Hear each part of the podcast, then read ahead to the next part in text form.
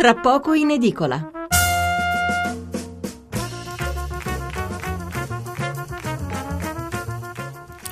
Cari ascoltatrici e cari ascoltatori, una cordiale buonanotte da Stefano Mensurati. Parte oggi la nuova rassegna stampa di Radio 1 che abbiamo chiamato tra poco in edicola perché proprio in queste ore i quotidiani stanno chiudendo le loro edizioni di domattina e anzi molti giornali sono già in viaggio verso le edicole di tutta Italia.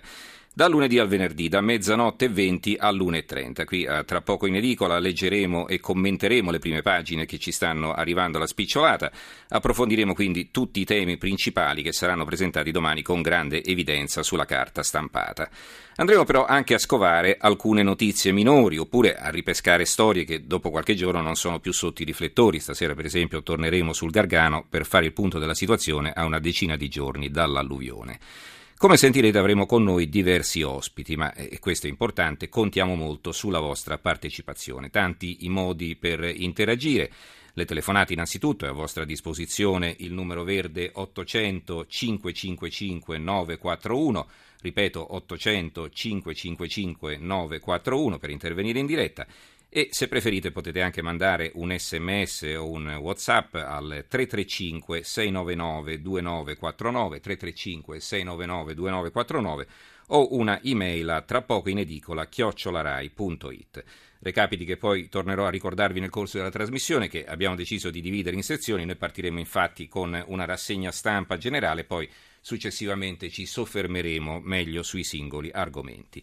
Allora, eh, i titoli dei giornali naturalmente sono molto variegati, c'è per la verità una certa eh, tendenza a concentrarsi sull'argomento economico, sul tema economico. Partiamo in particolare dal Sole 24 Ore che apre con la notizia della bocciatura dell'Italia da parte dell'Ocse. Ocse, Italia in recessione, Eurozona a crescita debole, subito le riforme, Standard Poor's inefficaci gli stimoli italiani. Rivista al ribasso le stime del PIL per il 2014 da più 0,5 a meno 0,4 e per il 2015 soltanto un più 0,1. In Italia eh, recessione anche nel 2014 con il PIL a meno 0,4 e stagnazione nel 2015, lo prevede l'Ocse nel rapporto di midterm che taglia le previsioni sull'Eurozona rispetto a maggio e parla di necessari sforzi di riforma ambiziosi.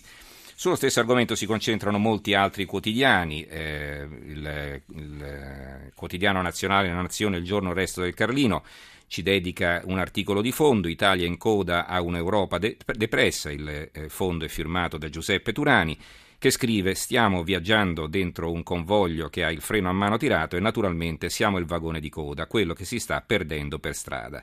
Questo è il senso dell'ultimo rapporto Ox sull'Unione Europea. È quasi inutile eh, persino guardare le cifre, tanto sono deludenti. La crescita europea nel suo complesso quest'anno sarà grosso modo quella che in America si ha in un trimestre. Se poi dall'insieme del vecchio continente passiamo ai singoli paesi più grandi, le cose cambiano poco. La Germania ha un po' più di sprint rispetto alla media, ma siamo sempre in una zona di bassa crescita. La Francia fa un po' peggio della Germania e l'Italia rischia addirittura di farsi, oltre ai due anni che ha già fatto, altri due anni di recessione, il 2014 e anche il prossimo.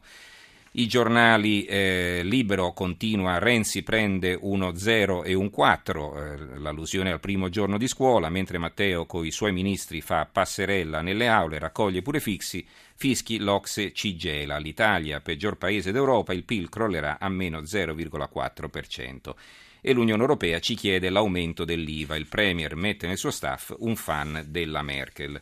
A parlare dell'aumento dell'IVA ipotizzato da alcuni commentatori eh, c'è anche il giornale che titola proprio così, eh, il titolo di apertura, basta aumenti IVA, vogliono uccidere il paese, ipotesi di alzare le aliquote dal 4 al 10%, commercianti in rivolta, allarme sui conti, il PIL continua a crollare.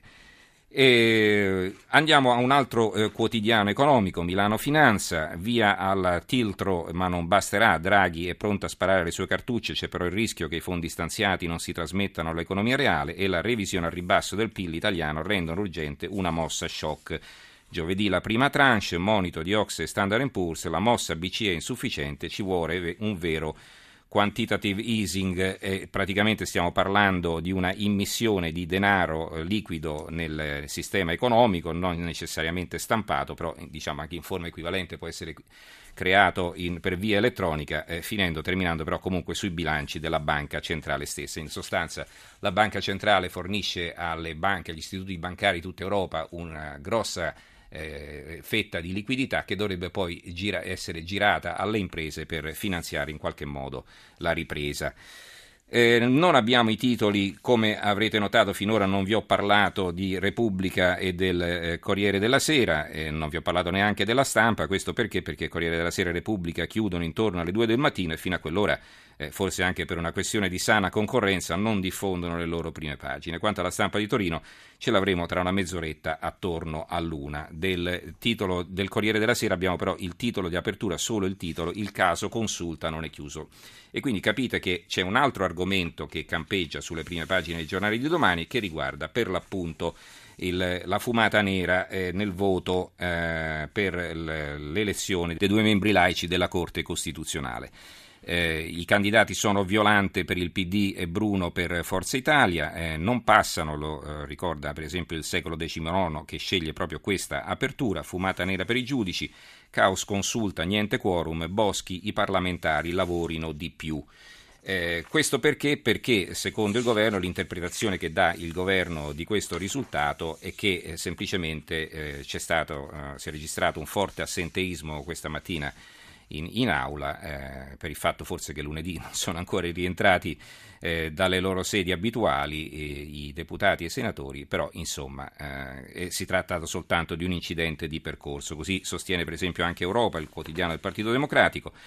Eh, che ricorda anche che domani il Premier sarà alla Camera eh, per convincere sull'urgenza delle sue riforme, in un'aula, eh, sottolinea però Europa, che non riesce a eleggere i giudici costituzionali eh, consulta un flop dopo l'altro, questo è il titolo di apertura della Gazzetta del Mezzogiorno, fumata nera per Violante e Bruno, PD e Forza Italia, ripresenteremo i loro nomi e insomma eh, questo era uno degli altri temi che campeggiano sulle prime pagine dei giornali di domani.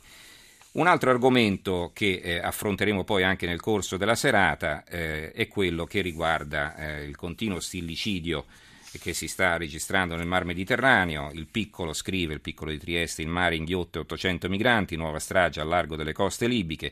Bilancio ONU, in cinque giorni tre naufragi, solo 36 in salvo, nel 2014 già 130.000 persone sbarcate, oltre il doppio rispetto allo scorso anno. Ne parla anche il Fatto Quotidiano, eh, che però apre su eh, Renzi, adesso leggeremo anche il titolo, comunque per quanto riguarda eh, la, eh, la, vicenda dei migranti eh, titola Annegano a centinaia, ma ormai è diventata una strage silenziosa e la definisce la tomba dei clandestini.